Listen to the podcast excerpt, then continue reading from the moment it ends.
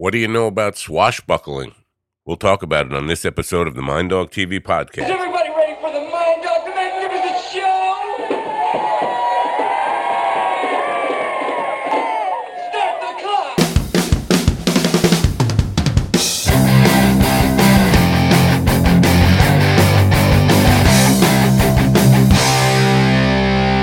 And welcome, my friends, to yet another episode of the Mind Dog TV podcast. I'm Matt Napo. Thanks for coming. It's great to have you here as always. Uh, you people uh, who watch and listen to the program know I'm in the United States of America. And today is Memorial Day here, end of a very long weekend. And I have to say, I can't wait for this weekend to be over with. We got a couple more hours, three more hours until this weekend is a, a memory, and it can't go soon enough for me. It's been one one hellish long holiday weekend here, and I won't get into the details, but it's not been a fun one for me. And I will just say it started out Thursday night, very good. We were kicking off summer with a concert for the band on the beach. Everything was going swimmingly uh, great weather, and then it took a left turn into hell. Uh, and so I rushed home to do this show because I had a, a gig today, uh, which started in cold and wind and rain, but ended up kind of sunny and nice out. Uh, you could probably hear my voice. I've been singing for four hours, so a little bit of uh, problems with the voice, but glad to be here. Glad to say goodbye to this weekend. And we're going to have a really nice conversation tonight. Uh, you're probably going to uh, recognize my guest. Chances are you will. He's an actor, author, and swordsman, which I don't really know about too much about the swordsman part of it, but we'll learn about that. Uh, before I bring him in, I need to quickly talk about my sponsors. Tonight's show is brought to you by audiobooksnow.com. Audiobooksnow.com. Um, you know about audiobooks.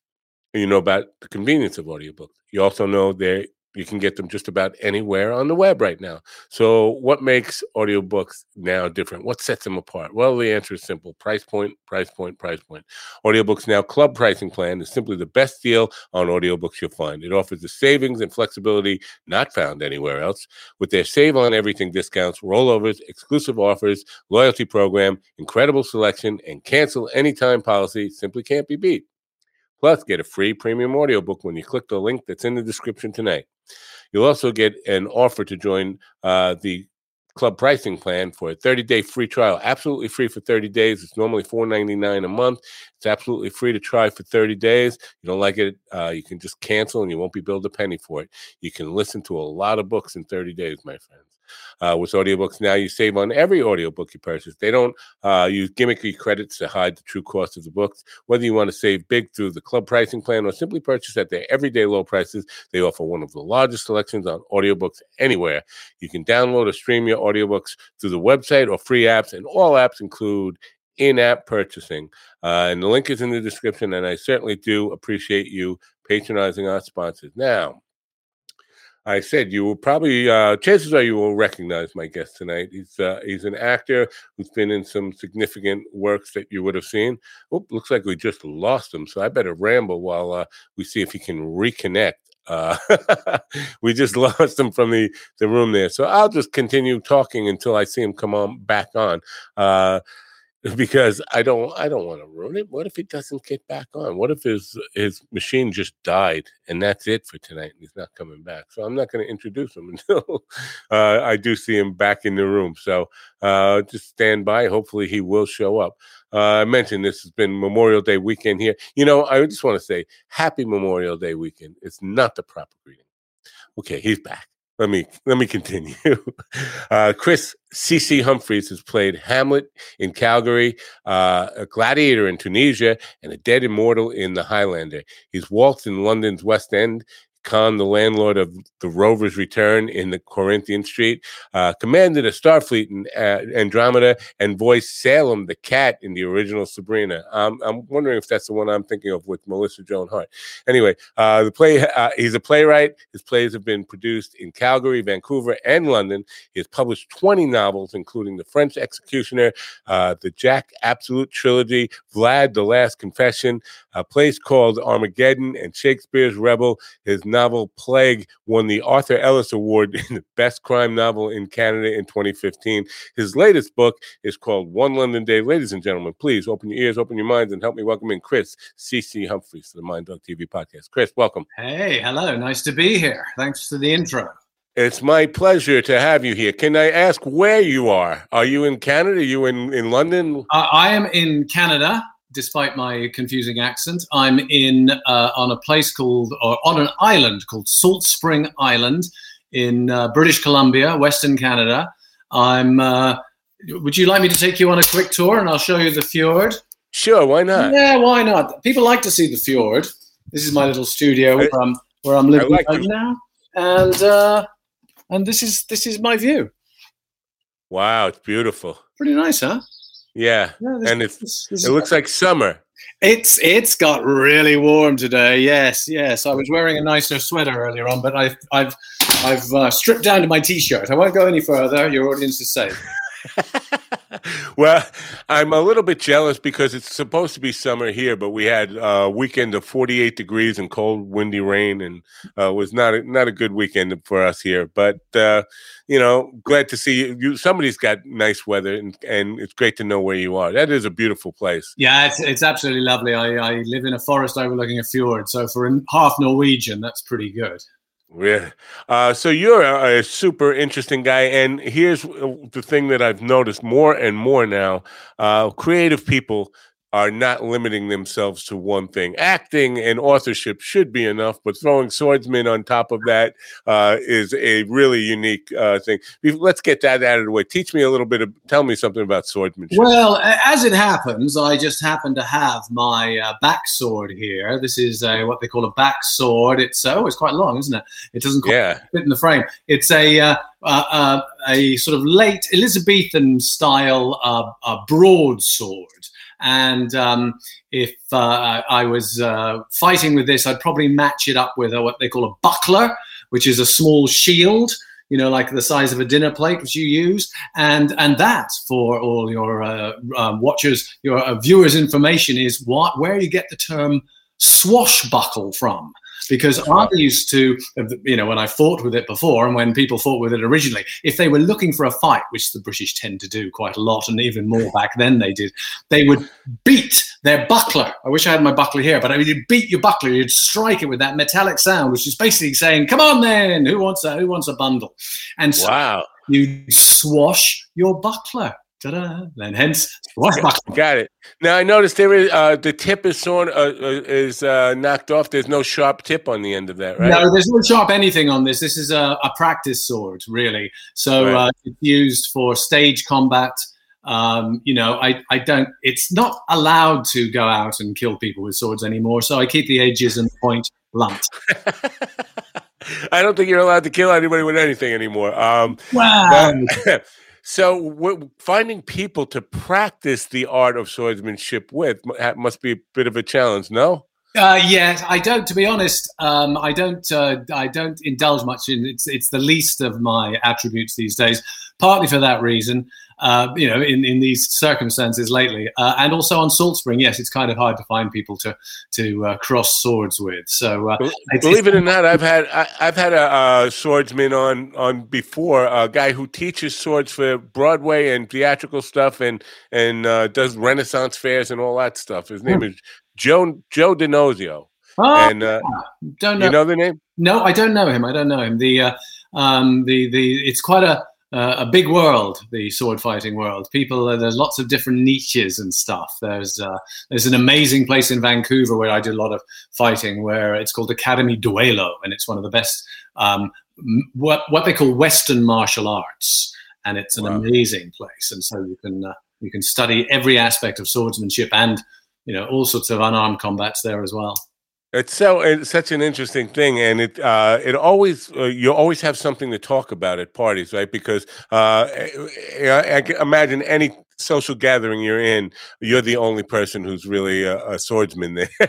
yes, yeah, I, supp- I suppose that's true. I, I though I think I can I can uh, bore people to death with my once I get onto swordplay. I've I've you know I became an actor essentially so I could leap around with bladed weaponry, You know, that was my main goal. I wasn't intent on playing Hamlet. I wanted to be D'Artagnan. I wanted to be Zorro, Zorro particularly, um, right. and um, because I lived in California till I was seven, so he was the local hero.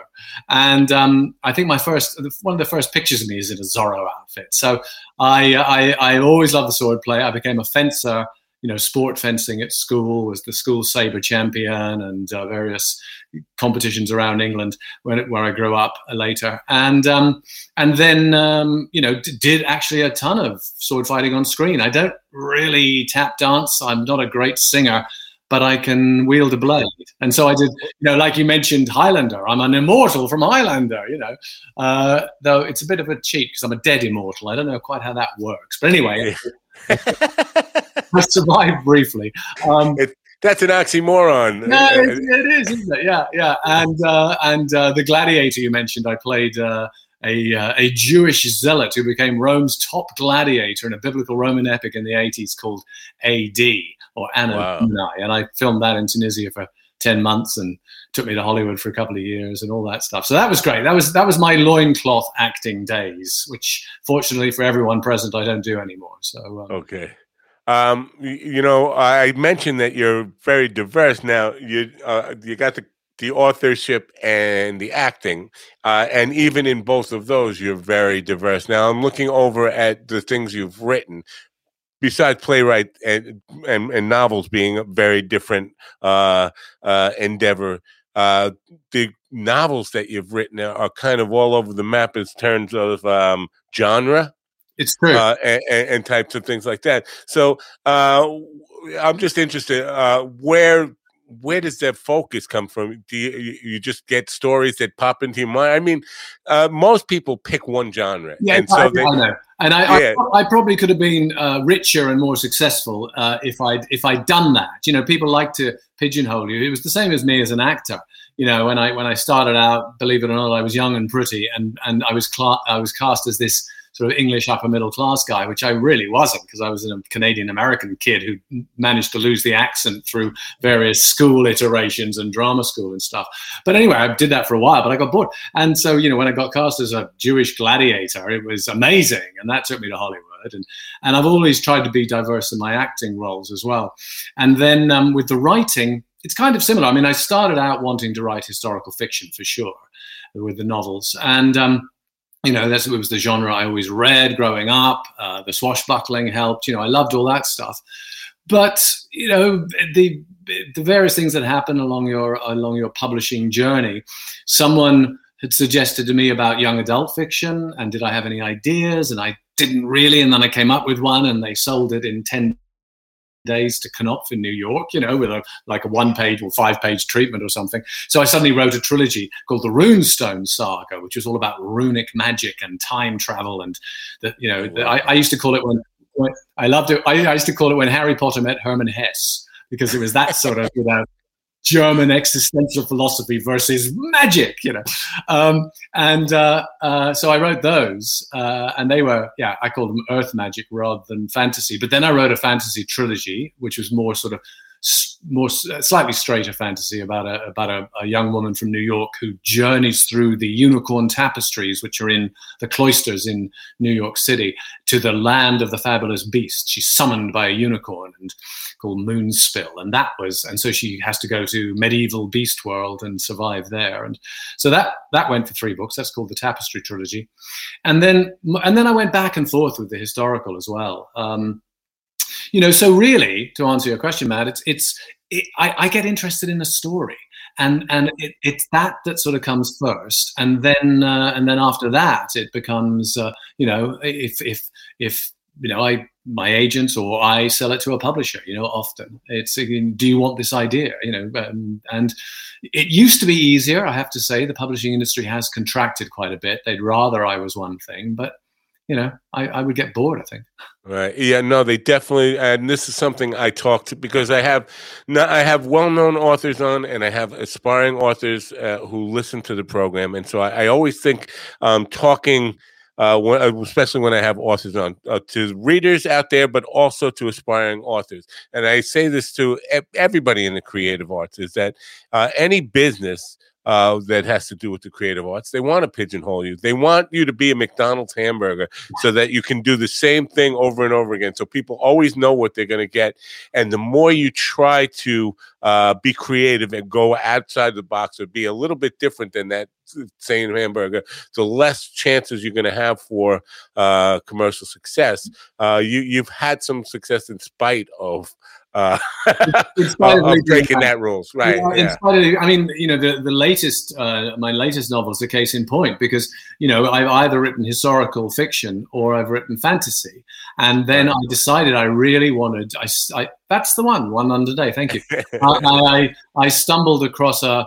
Uh, an incident happened actually to a friend of mine in a very ordinary street in a very ordinary part of North London, kind of the area I grew up, uh, and a, and a very ordinary seeming man was gunned down in the street. It was a hit. And uh, it's uh, uh it, this happened about 20 years ago, but it, it, struck me at the time that that uh, it fascinated me that that this ordinary person in, a, in an ordinary street could be caught up in extraordinary circumstances. I mean, it, it, was a crime story in the end. I've made it something slightly different. I've made it a um, well, it is a crime, obviously, because it's an assassination, but it's more to do with uh, um, MI5 spies. Hence the cover is a bit spy. It's a bit Bond-like, isn't it? The cover, um, yeah. and um, and uh, what you know, going back to what you were saying about them wanting you to write the same thing. So C.C. Humphreys is usually historical fiction, but I said, look, I, you know, this, I, I think it's, you know, it, I've certainly enjoyed writing it. It's my background. It's where I grew up. It's the people I knew. It's London, which is my city. Um, and but I, editors, the, all the crime editors in London, the big houses, went, "Oh God, this is amazing! It's noir, it's fabulous, it's wonderful." But what is it exactly? I mean, you know, we we don't. There's no protagonist as such. There's like five people. I say five people, two murders, one day.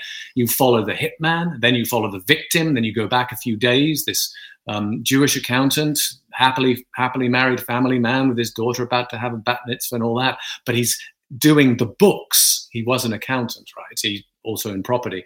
Uh, old school paper, because the only trail you can't find follow these days is a paper trail, right?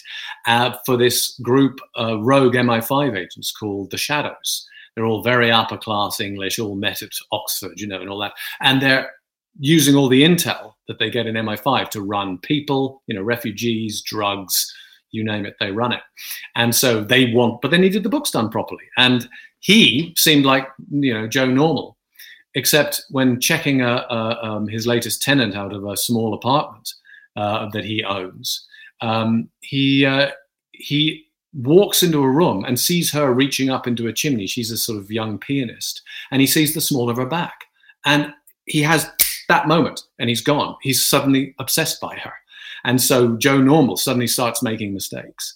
And then we follow her, and she's in love with this latest young hot black actor in London.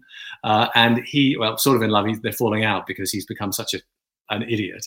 Um, and then, but he's obsessed by this Russian escort called Sonia, who's in London, beautiful, ex special forces actually, but she's in London for one year to make enough money to pay for her daughter's uh, cancer operation at John Hopkins. So she's going to work for one year as a prostitute. That's not who she is. And those characters circle around until we have one London day, a hit in the morning, a hit in the evening, and everything in between. So yeah, that's so people didn't didn't didn't get it at all. I mean, boy, they got it, they liked it, but they because the industry is now absolutely dominated by sales and marketing rather than editors. They need a pigeonhole for it, and it's it's it's um it's a crime novel, it's a thriller, but it's really a character study as well. It's about obsession, wow. not least. I think all they need to do is have you just say what you just said to me to as many people as possible, and the book's going to be a hit. I mean, uh, first of all, just listening to that description of of the work that you've created, um, it, it, boggles my mind to to wonder uh, how the creative process worked in that because you went so in so many directions, and the fact that there is no single protagonist in the book is a very unusual uh, way to go about writing it. And you, are right. When I first looked at it, I thought James Bond. Um, Uh, so it's it's I would expect to have that strong Bond type character in there. Um, well, that must have been a real um, hurdle in selling the book to to the publishers, Uh right? In the fact that there's there's no there's no protagonist. What do you mean there's no protagonist? That's right. There's, there's these people caught up in an event, and and that's you know took, took take me back to the beginning. What I was telling you about an ordinary person in extraordinary circumstances. This quiet street in Finchley. I mean, affluent, but you know, uh, up you know, sort of middle class people. But um, you know, what that's what set me going about it. How do ordinary people get caught up in extraordinary circumstances? There, there's no protagonist. There is a definite antagonist, though. This guy Right. Sebastian, who's the who's the head of the shadows. He is such. He's one of the nastiest villains I've created. I think. So, so he kind of sets a lot of it, a lot of it going. And the hitman himself is quite interesting because he's just a, he's a professional but he's got a whole private life. You know when you're when you're in the first chapter and he's building up to the hit he's he's he goes to work at his his tick is he goes to work out at a gym before he does a hit and he has gyms all over london. So he's just in the gym listening to lenny kravitz doing his bench presses. And um and the phone goes and tells him where the hit is. And so and then he has to and he and but the first phone that goes is his ex-wife and he's meant to pick up his seven-year-old daughter um, early because she wants to go off to the shops. And and so he's got all that stuff going on while he's thinking about doing the hit. So another uh, uh, man who's who's not ordinary but has ordinary circumstance ordinary background you know Yeah. so yeah. Most hitmen, I don't know if people know this, but most people, most hitmen do live very ordinary lives. They they have regular jobs and families and stuff, and you would never suspect that they're hitmen. Uh, but this is fascinating to me because this came about. It's not. It, it's not really historical fiction, but it was the seed was planted by an actual event. Is that fair enough to say? the seed was totally planted and, and that's often the way i mean i you know when i because I, I teach uh, quite a lot of writing now particularly historical fiction writing and um and thrillers as well because most of my stuff are thrillers really they're historical but they're thrillers but i always say you know people say oh research you know you have to get the details right i say well yeah it's good to get the details right but the point of research is not about the details good that though though they are to get right a, a, a good fact is actually a springboard for the imagination. That's Right. what you use it for. That's when you go, ah, you know, wow, that that's interesting. This, you know, so so finding out stuff about MI5, for example, and right and finding, oh, okay, so they're into all that stuff, um, or um, or uh, the you can see the cover there uh, has a Glock for the L of London. Um, my friend, um, this sounds like a big name drop here, but my friend Diana Gabaldon uh, showed me her Glock. and uh, and you know we took took it apart, put it back together again. So you know that was hugely stimulating for some of the writing in the book, where the the hitman's figuring out different aspects of his of the tool of his trade. You know, so I always th- and but it's not simply that. Of course, you know, it's it's it's a springboard. It it gives you an insight into who he is, the meticulous Right. qualities he needs to possess, and all that. So yeah. So were you? Uh, and this is kind of a sidetrack here, but you just mentioned this because I was going to mention to the people on the audio side. We're showing the book cover now. It's called One London Day, and it's uh, five people, uh, two murders, one day. I got the, the tagline's a little small. Excuse me. So, uh, but the book cover is extraordinary. As I mentioned, it does have a very Bondish feel to it. Uh, did you? Uh, were you really involved, heavily involved in the design of the book cover? I was, I was. I asked a friend of mine who'd done some other sort of artwork around another one of my books called uh, Vlad the Last Confession, the, my easily my most successful book, The True History of Dracula, um, and uh, the historical guy. And uh, Robbie was uh, did some amazing artwork based on that. He's, an, he's a very talented artist. His name's Rob Edmonds of a company called Evoke, but he's really does mostly interior design and stuff these days. But he's always doing other things, arty things. And I said to him, "Have you ever done a cover?" And he went, "No." And I said, "Would you do one for me?" He said, "Sure." So I sent him the book, and then he came up with the concept, uh, and and I just loved it. I mean, I made a few tweaks in terms of positioning of of some of the um, the like the shout line at the top. That it's a very nice quote from Robert Dugoni, who's a hugely successful crime writer and a friend of mine. Um, and and I changed the tagline. We got that, but literally it was a few placement things. He came up with the whole concept the idea of the L and shadows, of course, are the villains. So to have a guy walking across with a shadow that that go that wraps around the spine and goes onto the back cover is also rather lovely. So Absolutely. you know, as an author, I've always had, I've always had input into covers, um, but uh, it's not my decision finally. I mean, this one would be, but uh, you know, when you know, you know what they say in England, Matt. They say you don't buy a dog and bark yourself, right? right? So yeah. you don't hire a great designer and then say you need to do this, you need to do that. You know, you get him to do it. So Rob Evans did a marvelous job. No, and that's another part of the discussion, uh, and this why I went there at this point, uh, because a lot of self-published authors now are are taking too much on themselves. Now you and and granted, you did a great job with your input on this cover, but I think it can be a, a problematic for aspiring authors if you're if you're self publishing and you're getting involved in editing yourself and and designing your own book cover. Uh, you probably not, the, you know, they have professionals for that. that's, that's well, people no, who, who are good at that.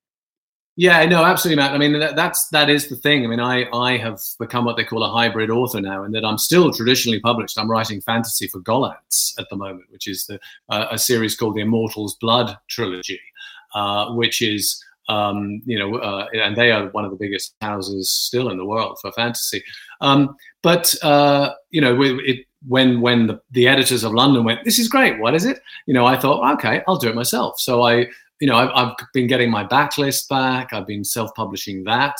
Um, you know, get, getting lots of. But you need to get professional people to do the professional's job. So with this book, I've got it edited.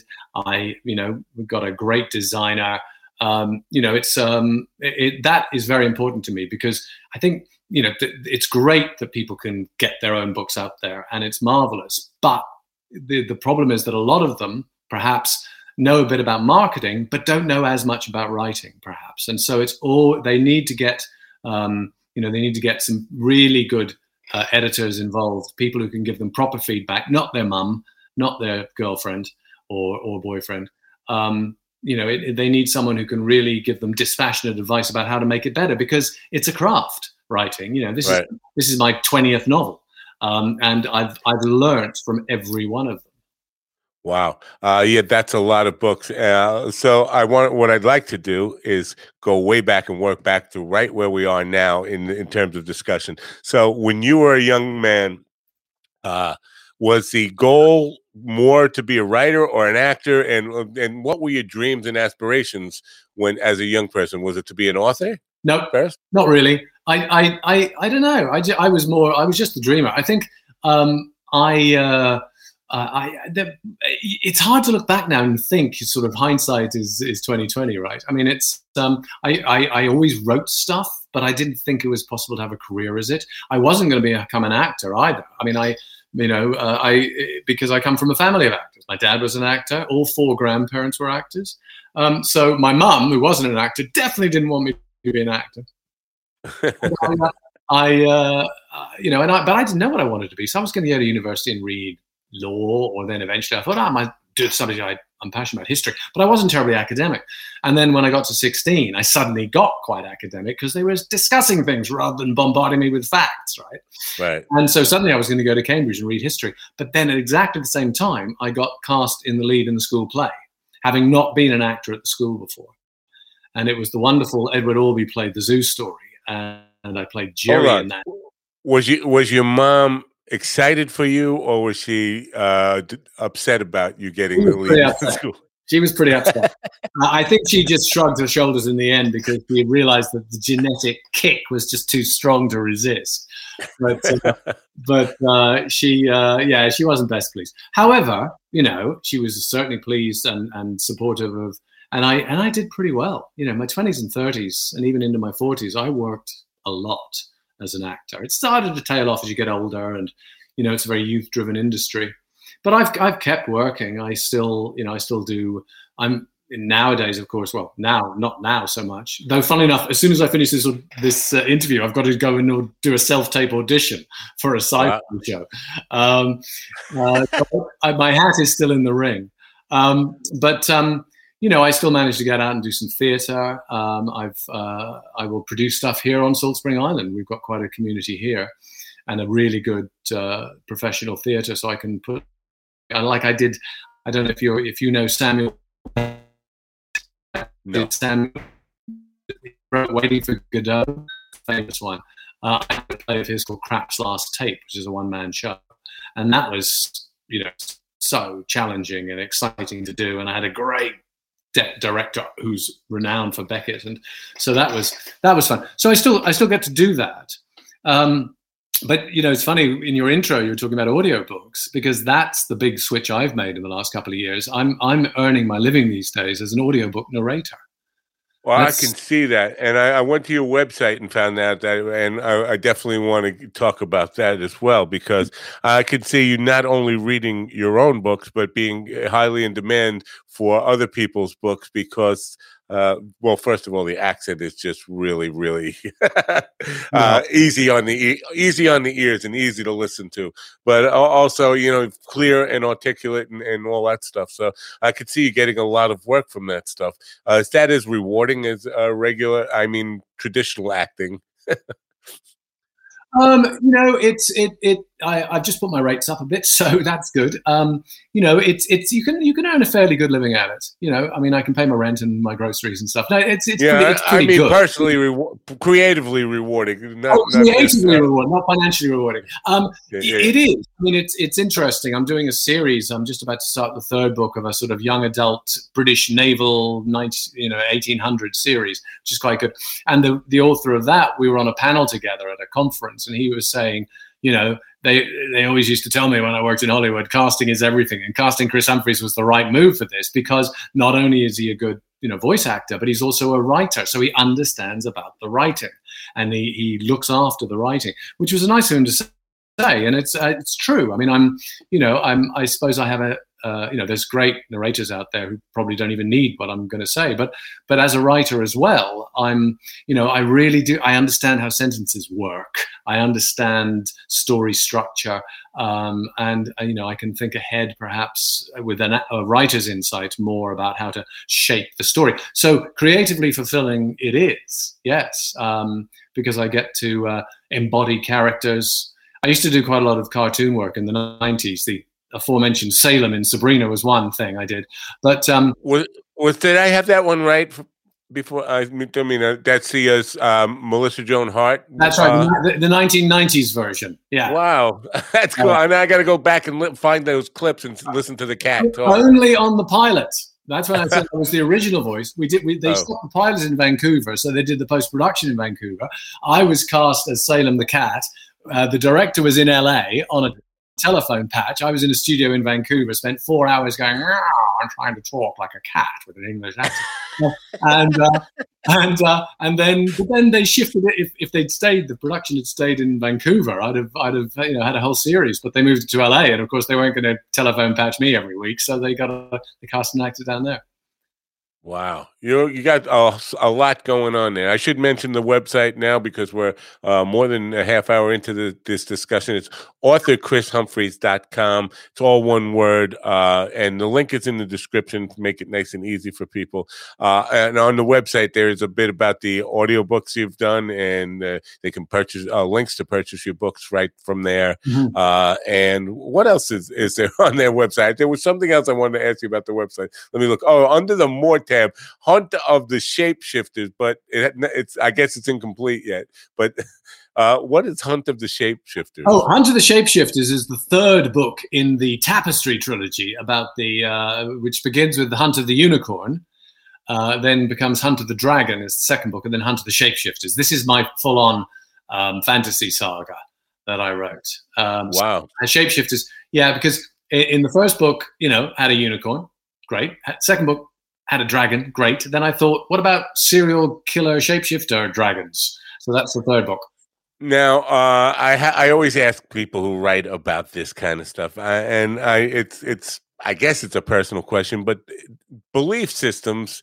I mean, uh, for me, if I were to get creative in a way that I, I really found it impossible to believe, I couldn't do the work. So at some level, there must be some seed within you that uh, maybe gives some credence to the shapeshifter type stuff and all, and, and all the fantasy type stuff. Mm. Dragons, no? Yeah. Oh, indeed, indeed. You know, I mean, my rational side will probably uh, poo-poo it all, but uh, you know, I, I, I, am a believer in in magic, and it's funny. I had a um, one of those what I call hammock moments when I was writing the previous series, the Runestone Saga, which was uh, dealing with Earth magic. And I was there and I was thinking about going back in to do some more writing, but I was just swaying in the hammock in the back garden. I was living in Vancouver at the time. And I suddenly thought this I, I said, magic happens to people who believe in magic. And I, you know, it just hit me that that's true, and and and so much of um, the, of of the, that magical belief. I don't do witchcraft. I don't have witches going, but the stuff I the stuff I I draw on is based on either myth or legend. In the case of the unicorns and dragons, you know, but people's absolute belief. People have believed in the reality of unicorns far longer than they haven't. You know, I know, up, I know. Up until the middle of the 19th century, they were convinced they existed. Now, who's to say they don't? I mean, really.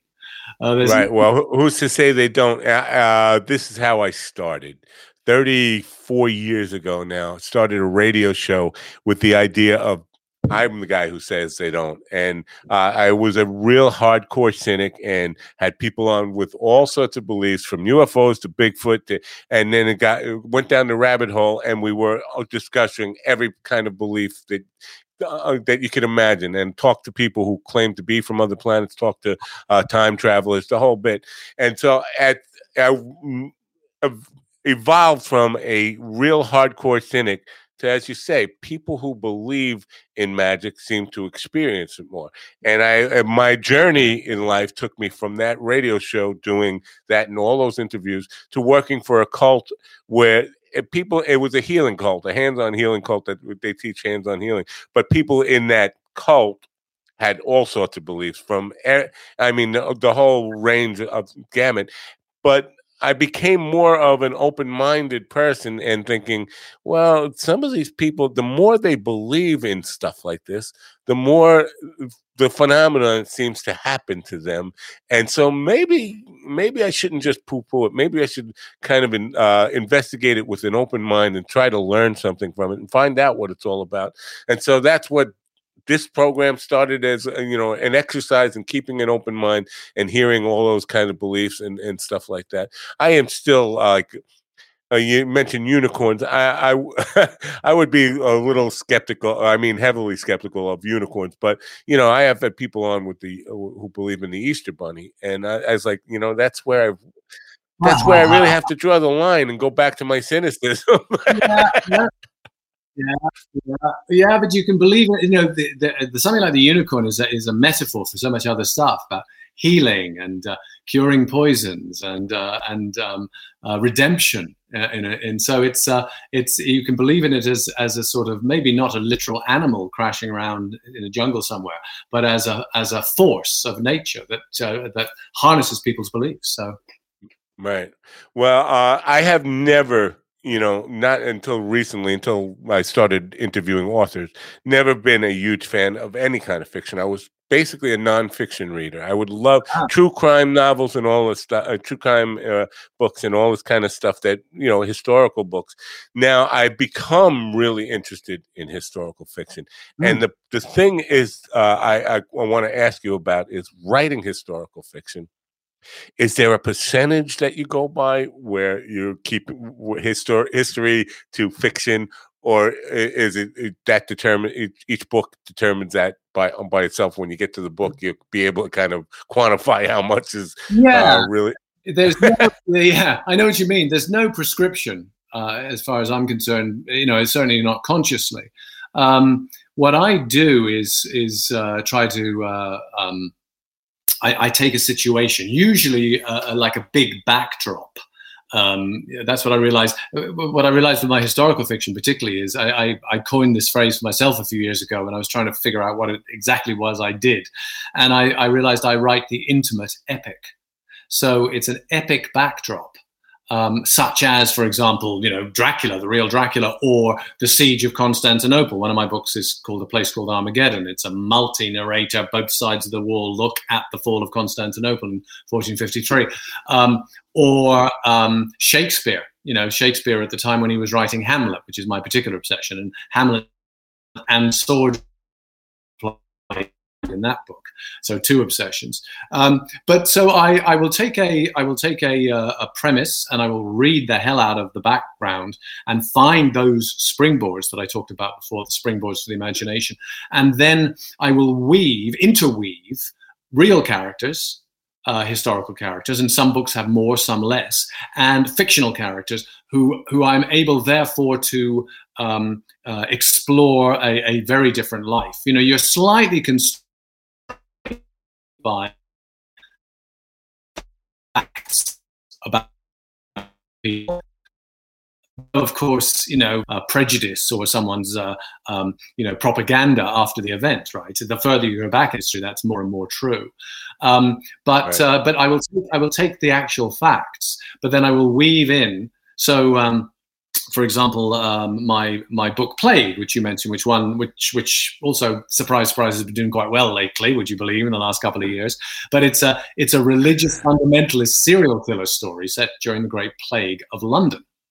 So it's 1665. Backdrop is this huge uh, uh, pandemic, killing thousands in London hundreds of hundred of thousand in the end. But against that, you, I have a, a highwayman and a thief taker who's after him. And the highwayman is suspected of these grisly murders, which in fact he didn't do.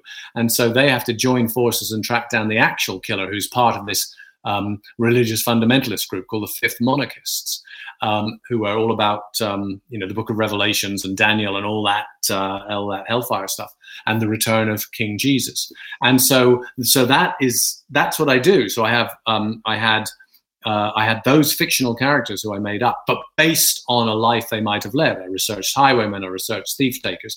Every character in that book, um, the male characters anyway, all have whatever the 17th century equivalent of PTSD is.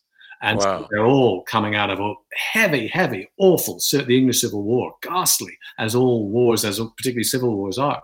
And so, so that was something that factored hugely into how they related to the world. And um, and and but then I had the king. The king was a character in the book. The prime minister of the time they didn't call him that, but you know he was a he was a uh, and there was a famous um, reprobate uh, poet called the Earl of Rochester. He figures in the book, and they're all important. They're not just decoration.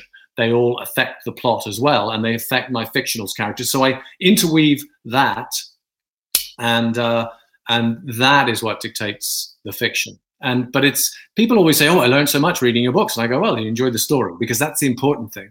But the details in the books, you know, as you know, I, I, get, you know, some people will pick you up because there's always a panel of critics out there who want to go, "Wait a second, this can't be true." But um, you know, uh, I try to be scrupulous about the historical research because I love history.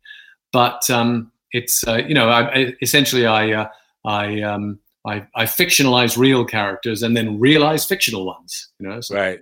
Well, that eh, the people who ask you uh, or, or, comment to you, I learned so much from your books. That's me, and and this is the my problem uh, with uh, becoming a fan of historical fiction. Now is I tend to think everything I'm reading is true. Wow. And now it's I, it's it's because because on some on some level I want it to be true because it fits to the story. If, if the story is a good story and I'm satisfied with the story, then I want all the events I learned to be uh, in the uh, process of getting to the end of the book to be true. And then when I find out I'm not, I'm kind of like, well, what what is true and what's not true? Because uh, I'm thinking I'm taking a history lesson when I'm actually uh, just being told a story with a moral. well, there you are. Yeah, yeah. No, that that that obviously happens. Yeah, yeah, yeah.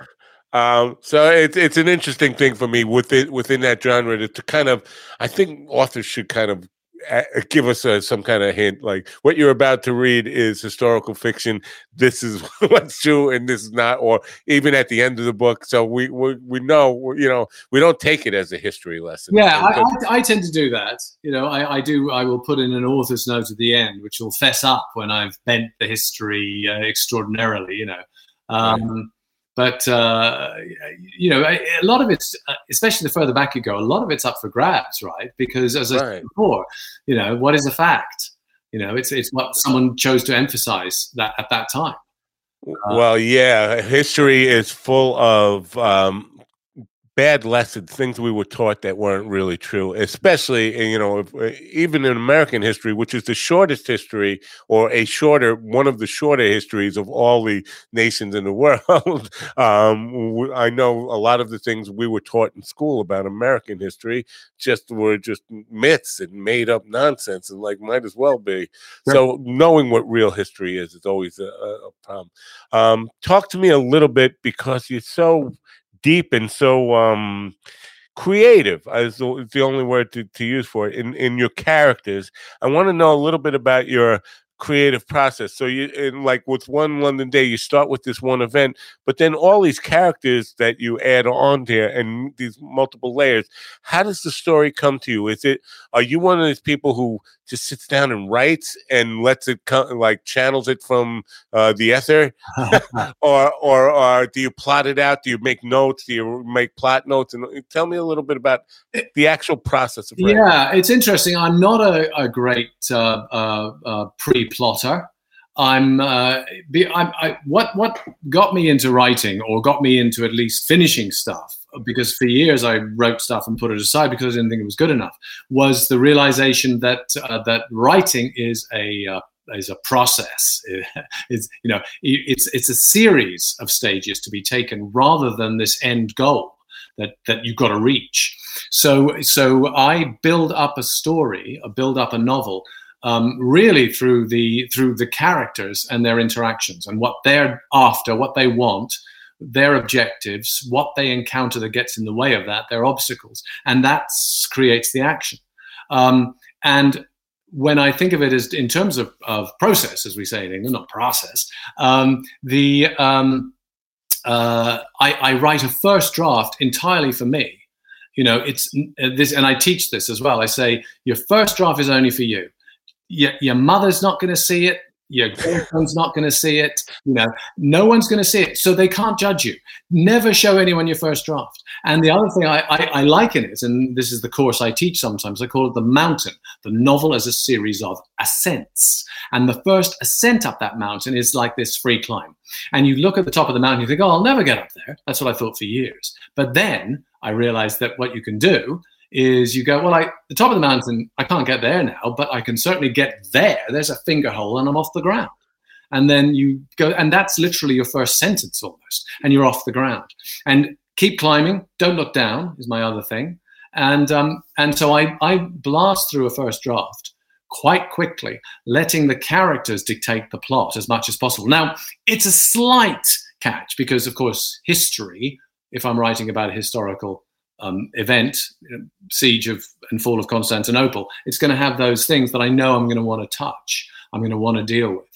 Uh, something like One London Day, I I know that actually less so with One London Day because I, I really developed the characters to interact. I knew I wanted to write about these different people. How would their encounters with each other lead to the next um, part of the situation. And so that, even though it's, you know, it's got, I think it's got a, you know, a good plot, the story, it's a thriller, it's all that stuff, but it's also very much about people, uh, people having um, difficult times, interesting times, you know, obviously, you know, crime times in, in this situation, but how they react to circumstance.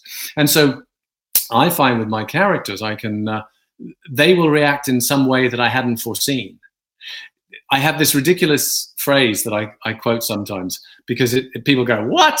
But I, I, tell them it's the secret of writing. So all your listeners now can learn the secret of writing, which is writing is writing.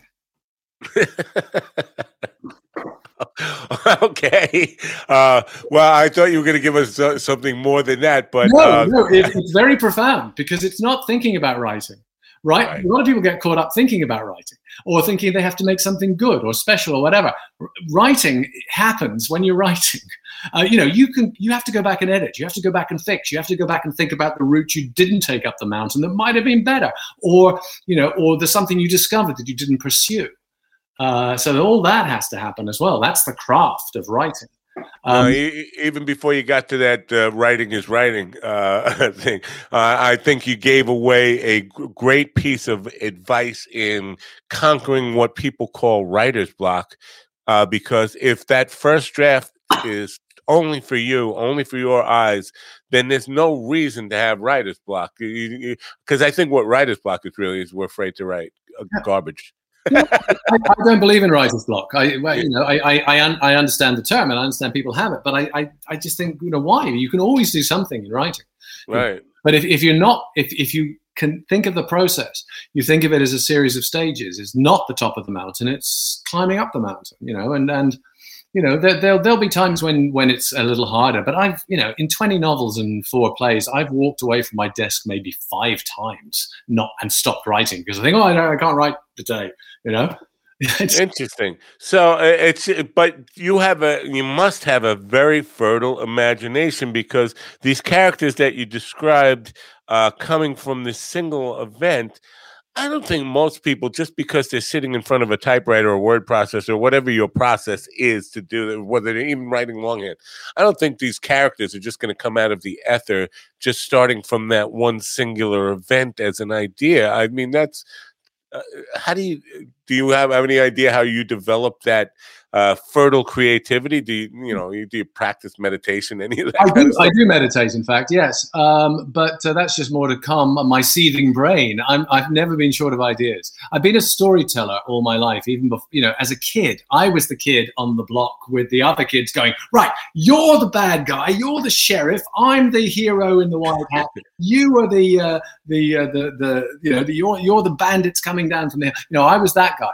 So um, uh, I'd always had that that sort of storytelling impetus, and um, you know, with with the characters, it it really is that it's a building block thing. You know, you if if if um, if the hitman is in the gym doing a workout and he's he's actually got a CD on because it's one of these old crappy gyms attached to a squash club, so they actually still have a CD player, which he prefers because he doesn't like having headphones on because he likes to hear when someone comes through the door. Right? right? That's a simple fact.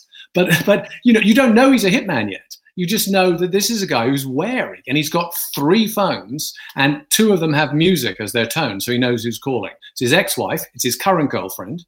What he, Rondo a la Turk is one you know, thinks, oh, it's the ex-wife, you know, and he has to talk to her. But the phone that doesn't have the tone is the one he's been waiting for, and it's a cheap one he's just bought, uh, and he's going and he breaks it up and throws it in the toilet once he knows where the hit is.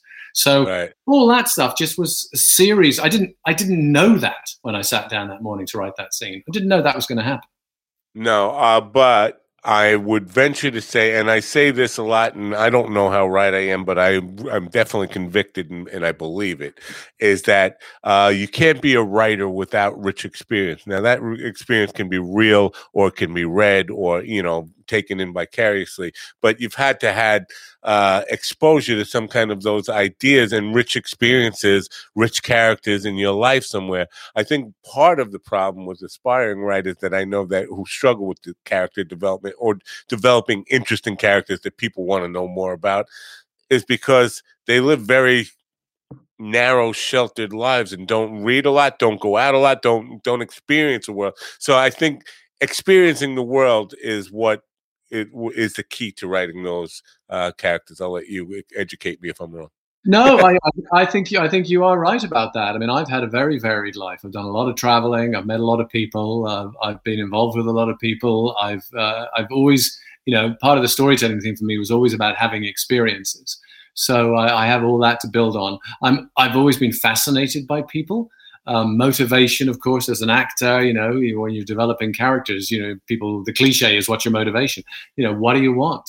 Um, why does someone want that, not that? You know, so um, so I can, and having played a lot of roles as an actor, a variety of roles from you know Hamlet to the Cat to you know con artists to doctors to all sorts of people, right? Soldiers and and and um, priests and uh, all sorts of things. So so that gives you a bit of an insight into you know because you try to think in a different way to how you think. Um, yeah, I would say Hamlet to uh, Starfleet Commander to the Cat is as wide a stretch as any actor I've ever talked to on this. Yeah, I, have done, few, I've done a few things. This is true. Yeah. uh, um, I talk to people a lot about this, and because because there's no protagonist, no single protagonist in in uh, One London Day, uh, it probably throws a real hole in my theory in that because I I heard somewhere and one of the uh, uh, Renaissance artists, and don't ask me, it might have been Da Vinci, might have been uh, Rembrandt, I don't know who it was, but he, uh, one of them said that every art, every artist or work uh, creates, uh, every work an artist creates is in some ways a self portrait. Mm. Now, I bring that up to people because who do have a single protagonist in in their book, because I always think that in some way the protagonist is the idealized version of yourself in some ways, but that can't be with you in this book in particular. But is the work uh, in some way a uh, self portrait, the the finished work? Uh, it's interesting because I've I've written some pretty extreme characters. I mean, I think you know um, wh- when I wrote the book uh, Vlad, the Last Confession, I was dealing with someone who com- who uh, um, may did unspeakable things to people. He was Vlad the Impaler, right? And I didn't think I could write it to start with. Then I started exploring more of his background. I found out about his motivation. You know, ripped away from his family at an early age, flung into the Turkish custody, as raised as a hostage, educated brilliantly, and then having that all taken away and he thrown in the worst prison in Turkey for two years, um, and then said, "You have to take your throne back. Here's a sword. Here's an army." You know, all sorts of things about what might have happened to him, and I extrapolated that to try to get a grip on him. But but what really changed it for me was one of my advisors. It was actually a, I met her at a conference, and, and then I couldn't get in touch with her again because she was a CIA spook. But she was very into the subject, and she told me, uh, you know, I was talking to her about it. I was saying, oh, you know, I don't want to whitewash the guy. You know, what if I humanize him? And she said, you can't humanize him because he is human. And I go, it's a good point. And so I use as an epigraph at the very beginning of that book a quote from a Roman writer I found, and it says, "I am a man." Nothing human is alien to me. And I think we encompass all that. You know, there are what's that thing about multitudes? You know, within we we you know I, I'm not going to go out and impale people, nor am I going to go out and and uh, do a hit on people. But it's not a huge leap of imagination to find that part of me which, given a different hand of cards at my upbringing, you know, when I was born and and the family I was born into and the education I had given a completely different set of circumstances, you can project out how you, that person would react to the world. So, wow, I, interesting. Yeah, very interesting take on that. Wow, thank you for that. Um, but and you mentioned you're working on something that has to do with a serial killer, uh, a, a religious fundamentalist serial killer. I think you said. Now, when I was uh, 30 years ago or so, I was hooked on reading um, true crime books and serial killers and all this stuff. And I found that it did affect my psyche huh. in, in dark ways. Is writing it is is is there some you know leftover psych uh, psychic mm, baggage that comes with writing a really dark story? I think you wanted to ask my two ex-wives about that. I don't know. uh, writing about a serial killer. I mean, I just I I know reading about them. I I became uh, you know I had to be on guard for you know what am I letting in. Yeah. And so um, I would I would imagine creating one in your own mind and manifesting that person to put down on on paper uh, must be a little a lot like all those books that I read that uh, I you know after a while I said I got to take take a step back from from this stuff because right it's kind of affecting my psyche a little bit. Yeah, I don't I don't really find that too much. Um, you know, I, I, I certainly dwell in the world of the book I'm writing at the time. I think that can be a uh, not a problem for people, but they just you know uh, I, am not always entirely tethered to the the current life situation or the planet because a part of me is always writing the book. Um, right. You know, no matter you know, that, there's that wonderful story which may or may not be true, and it may not or may not be something that happened to me. I'm saying nothing, but the uh, the the uh, couple are lying in bed, and he's a writer, and it's three in the morning, and their first child is awake again, screaming in the other room, and the wife elbows him hard and says, "It's your turn," and he goes, "Shh, I'm working." I know the feeling, man. I know Well, that might have been me. I'm not saying anything there. Uh, Does that cross over to acting as well? Do you have trouble getting out of character? Uh, it, it depends on the character very much. You know, I, I have had that experience, and that's why I didn't pursue acting more than I did. People used to, uh, say, you know, you got to stop. You can't take this stuff home with you because I would once I would get into character, that would it would be days after the bit was over, and I'd still be doing it. yeah, I know. I've had some roles that have that have haunted me. That's for sure. Yeah. Um, well, we are out of time. I wish we could talk more because you're a very fascinating guy with so much to offer here. Uh, the current book is called One London Day. It's five people, two murders, one day. And you can find out more at authorchrishumphrey.com. Again, the link is in the description for people. Chris, I, I or CC, Chris, CC, Chris. uh, I, welcome to, to the show and thank you for for uh, all you brought to the show and I wish you continued success. And listen, when your next book comes out, I'd be really really uh, grateful if you came back here to talk about it when you're ready to uh, to start pushing it a little bit. I would I would be delighted. Thank you so much. I was gonna, it's been been great fun talking with you. Thank you. It's been great. Thanks for coming and, and continued success and bye for now. Thank you. Chris Humphreys, folks, CC Humphreys, uh, uh, great conversation there. Um, and again, this just goes back to I hate to say, well, look, it proves me right, but um, you really the the best uh, creative work comes from creative people, from from people who live interesting lives and uh, non one dimensional, you know, multi-dimensional people, I should say. Uh, and so here's your perfect example. I mean, we've talked to a lot of authors. Uh, I don't think anybody has given me such a deep uh, imagery of the characters they created for a certain book in any of the descriptions and 200 plus 250 author interviews great stuff uh, i hope you appreciate it i hope you check out his book it's called uh, one london day again the link is in the description to his website and uh, i hope you just check out all of his work because it's really and i'm going to go back and see if i can find the pilot the Sabrina thing because I'm just I'm curious now to hear the cat talk. I don't even remember what the cat sounded like. Anyway, that's our show for theme for this evening. Tomorrow night, 8 p.m. Brett Erickson, the fabulous comedian who is now Austin, Texas based, uh, will be with me. Should be a fun night. Join me then. Till then, I'm Matt Apple from Mind Dog TV podcast. Thanks for coming. Have a great night and bye for now.